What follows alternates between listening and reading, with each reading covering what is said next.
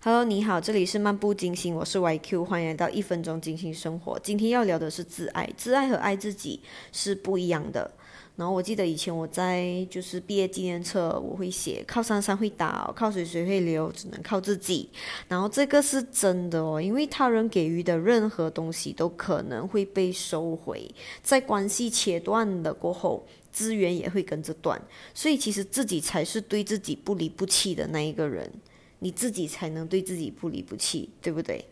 所以，自爱是生命里面的 vitamin，你自己给予自己的一个营养。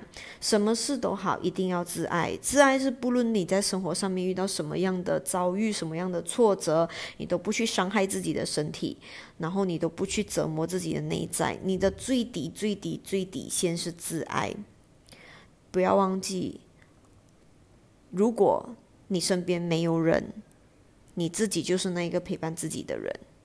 OK，see you when I see you，下次见，拜拜。